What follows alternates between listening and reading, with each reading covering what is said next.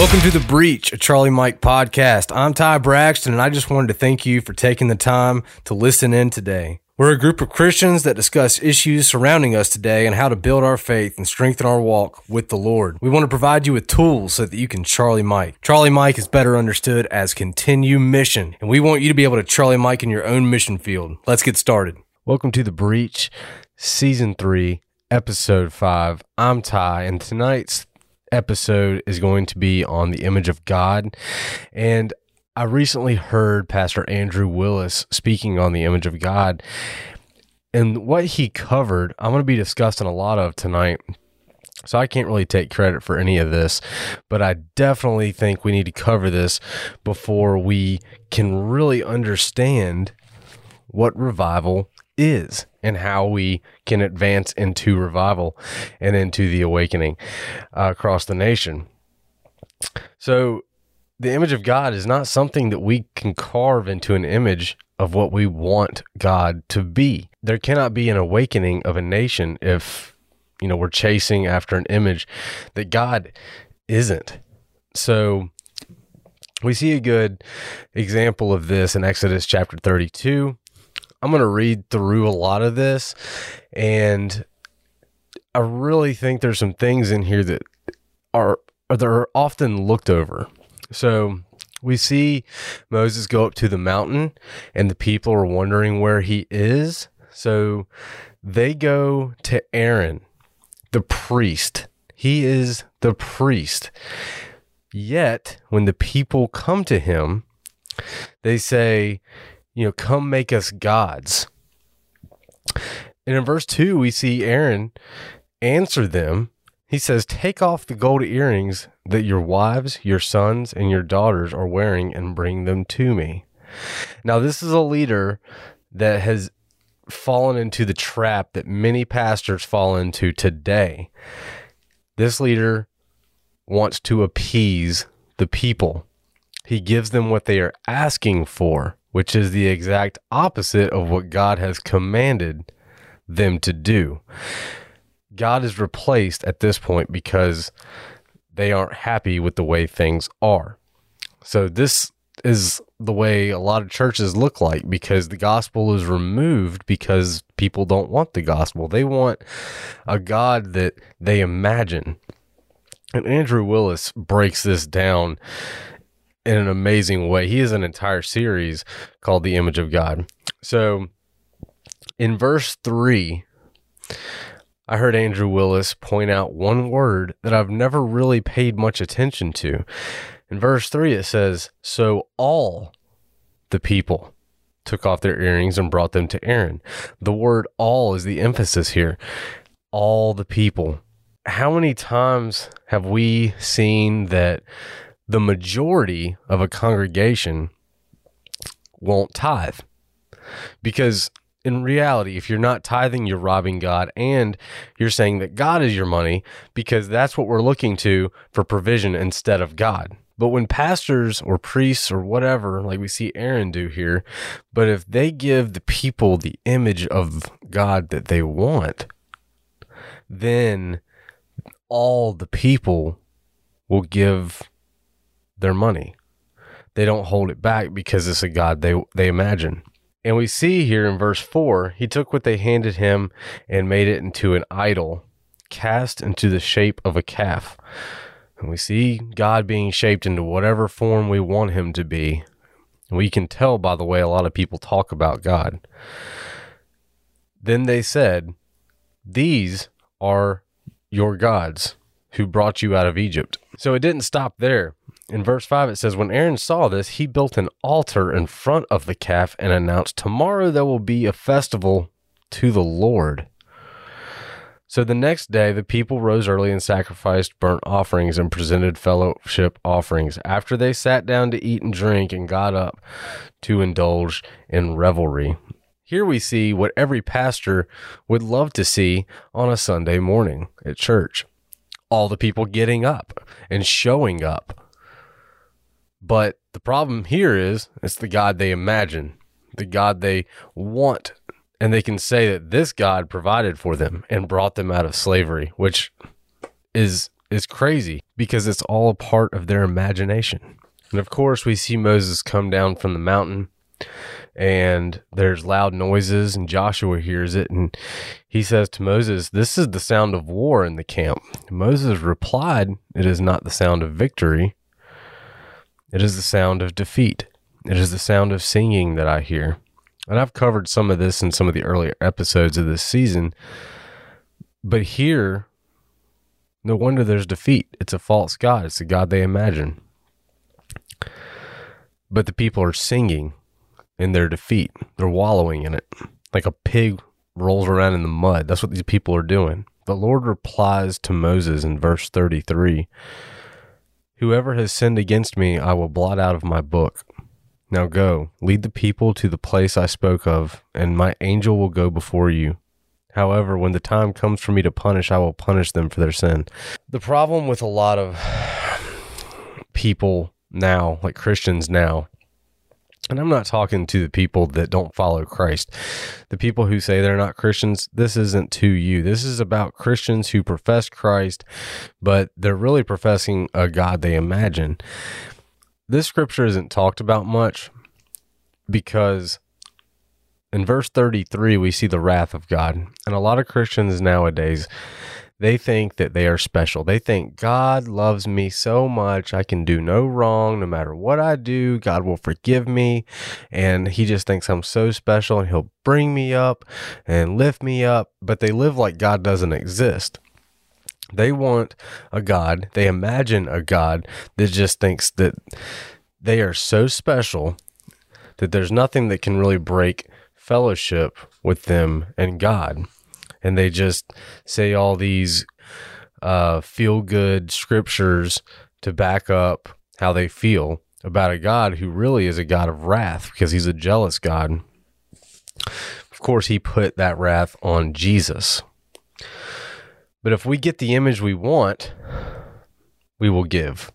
We want to believe that God thinks we are so special and that nothing can make him angry or that he has no hate, only love. There is no need for repentance because God is full of grace. But you cannot have grace without repentance. Grace isn't something that where a Christian can say, I've sinned, but I can continue sinning because God's already forgiven my sins and I can live whatever way I want. That is totally wrong because in Colossians 1:21 we're labeled enemies of God. Of course that's before being covered in the blood through repentance and forgiveness, which means we don't go back to the way we used to live. If we reject the sacrifice of Jesus, we will be on the receiving end of rejection. Rejection of Jesus is a refusal to change and follow the one who died for us. We will follow Jesus or we will follow the devil. This is where it gets very hard to hear because this is Bible. We will belong to the Father in heaven or we will belong to the father of lies, the devil, the father of imitation, accusation, deception, and the father of temptation. Now, in the book of John, chapter 8, now I'm not going to read all of this, but in verse 29 through 45, and he that sent me is with me. The Father hath not let me alone, for I do always those things that please him. And he spake these words, and many believed on him. Then Jesus said to those Jews which believed on him, If you continue in my word, then you are my disciples indeed. And you shall know the truth, and the truth shall make you free. But people, I'm going to go ahead and stop right here for a second. A lot of people, they hear the truth and they're like, yeah, we're going to follow Jesus. But when they really start reading about the truth or being told about the truth, that's when many walk away because they like the idea, they like to imagine who Jesus is and who God is and what they can receive. But when it actually costs something, all the people will not give because it's not the God they imagine. So in verse 33, it says, They answered him, We be Abraham's seed, and were never in bondage to any man. How sayest you, ye shall be made free. I'll stop there again. How are they going to say they've never been in bondage to any man? They want a Messiah. Now, forget about all the things that happened before Jesus got there. Like, you know, you have Egypt and you have Babylon and things like that. Now they're under Roman oppression and they want a Messiah to come rescue them. But here they say, we're, we're ne- we've never been in bondage to any man. Jesus answered them, verse 34 Verily, verily, I say unto you, whosoever committeth sin is the servant of sin. Now, there's that truth that they don't want to hear. In verse 36, it says, If the Son therefore shall make you free, ye shall be free indeed. I know that you are Abraham's seed, but you seek to kill me, because my word hath no place in you. Now, I'm going to stop there again. Jesus recognizes that there's no place for them to receive this truth. They he they don't want to accept it and Jesus recognizes this and he calls them out on it. He calls them out. Do you understand what that means? It means they are in the wrong and they don't want to receive it, so he calls them out. This is not judgmental, this is rebuke. This is I love you enough to tell you that you are in the wrong because I want you to walk with me so you're in the right light. A lot of people hear that kind of stuff from a pastor and they're like, "Oh, I'm offended, I'm out." They're they're just judgmental or condemning. They they're not condemning you. Jesus isn't condemning anybody here. He's just calling out what he's seeing to fix it because he doesn't want them to stay there. In verse 38, I speak that which I have seen with my father, and you do that which you have seen with your father. And they answered and said unto him, Abraham is our father. Jesus saith unto them, If you were Abraham's children, you would do the works of Abraham. But now you seek to kill me, a man that hath told you the truth, which I have heard of God. This did not Abraham. So here we see Jesus mentioning their father, but he's not talking about Abraham. You know, Father Abraham had many sons, and many sons had Father Abraham. He's not talking about that Abraham. He's not talking about that father. What father is he talking about? Verse 41 You do the deeds of your father. Then they said to him, We be not born of fornication. We have one father, even God. Jesus said unto them, If God were your father, you would love me. For I proceeded forth and came from God. Neither came I of myself, but he sent me. Why do you not understand my speech? Even because you cannot hear my word. So they they're not receiving his word. So they're saying that they love God. But if they truly loved God, they would follow Jesus. Now, what father is Jesus talking about concerning these Jews? And we see the truth in John chapter 8, verse 44. And this would be hard for anybody to swallow because many would walk away from the faith. If Jesus was here in the flesh, in a pulpit, speaking to a congregation, the very ones who claim they love Jesus and follow Jesus and, you know, God loves, would walk away from this very message. In verse 44, you are of your father the devil, and the lust of your father you will do. He was a murderer from the beginning and was not in the truth, because there is no truth in him. When he speaks a lie, he speaks of his own, for he is a liar and the father of it. And in verse 45, Jesus said, And because I tell you the truth, you believe me not. How do we know that the father of these people is the devil because they don't want the truth. They don't accept the truth that Jesus gives them. We have many people today that do not want the truth because they're being called out of their sinful life. They don't want to accept that because they think they can do no wrong and they are being held accountable. But they don't want to change because they want to continue following their father instead of Jesus's father who holds the truth. So these people don't have the willingness to walk in truth. So they reject the truth, and their father is the devil. God is no respecter of men. You're not special. I got to say that right now. You are unique. Every person on this planet is unique and has potential to fulfill the Great Commission in unique ways. But you're not special enough to where Jesus' death isn't needed in your life. Salvation is needed to be a Christian. You're not special in that manner to where you're the exception. Nobody is the exception, for all have sinned and come short. That's the truth. And if you can't accept that, you can't be a Christian. So I really felt like this needed to be discussed tonight before we went any further in season three, because season three is all about revival. And we see a lot of people that have rejected the truth for so long and lived in whatever manner they want. And now revival is happening. People are seeing the truth and turning from their old ways and they're accepting the truth because they want the truth inside of them. And that's how you can tell there is a revival because their lives are revived for God and they're on fire. And we need to kindle that flame. We don't want the fire on our altar to ever go out. We need to chase what the Holy Spirit is doing. We need to walk in whichever way He is leading us, just like Jesus received the Holy Spirit and then He walked out a life filled with fire. We need to get back into our prayer lives. That's truth.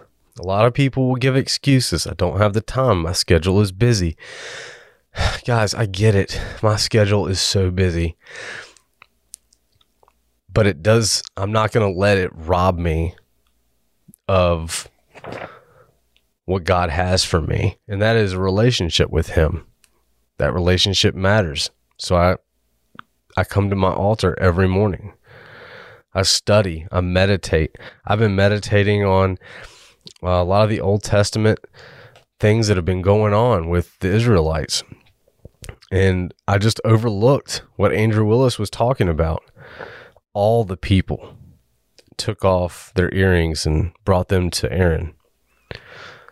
What are you bringing to the one true God, the one that provides, the one that has brought you out of bondage? We were all slaves to something. We can even be slaves to ourselves, our own selfish fleshly desires.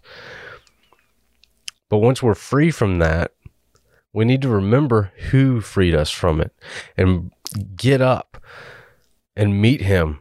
The devil will use good things that God has blessed us with to take his place.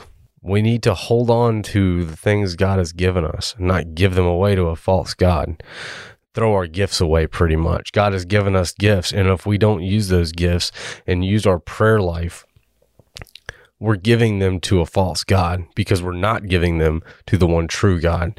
We're throwing them in the trash. We're letting them go to waste.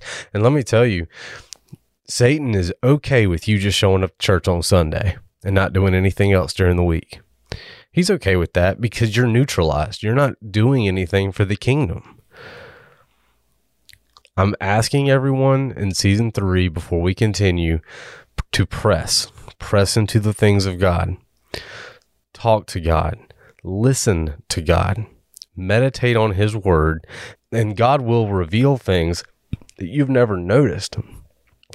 I never noticed that word all there in this context. It was just one three letter word. But when I heard Andrew Willis talking about it, it just it clicked in me, and I said, you know, when people get what they want, they're willing to, you know, show up. They're willing to give if they're willing if if they're getting what they they desire, and what their imaginations are coming up with, which is a false god. And I think we can all agree that the knowledge of God is truth. So tonight, I've already challenged you to press into the things of God. I've challenged you to make time for your prayer life so you can praise and worship. You can talk to God. You can give prayer requests. You can listen to God, meditate on His Word, read some scripture, and just pray about that scripture. Think about it throughout the day. Ask God to reveal something to you and use it, and we need to apply it to our lives. So in 2 Corinthians 10:5 is what I'm going to close with tonight. It says we demolish arguments and every pretension that sets itself up against the knowledge of God. And we take captive every thought or imagination to make it obedient to Christ.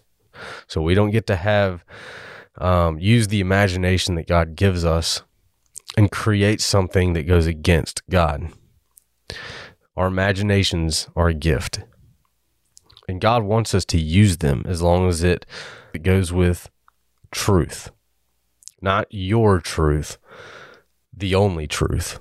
Jesus is the way, the truth, and the life. If you don't like it, it doesn't matter because it's still the truth. And the truth is, God doesn't just want you to be happy. We hear people all the time say that. God wants me to be happy. No, no, he he doesn't want you to just be happy. He does want you happy, but he doesn't just want you to be happy. He wants you to be holy. And that's where the change comes in.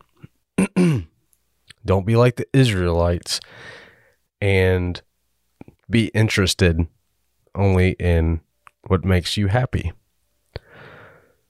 but not holy.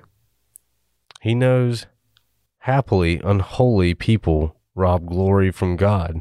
There's a book I'm reading right now. It's called The Gospel According to Satan, and it discusses eight lies about God that sound like the truth. And the devil is not stupid.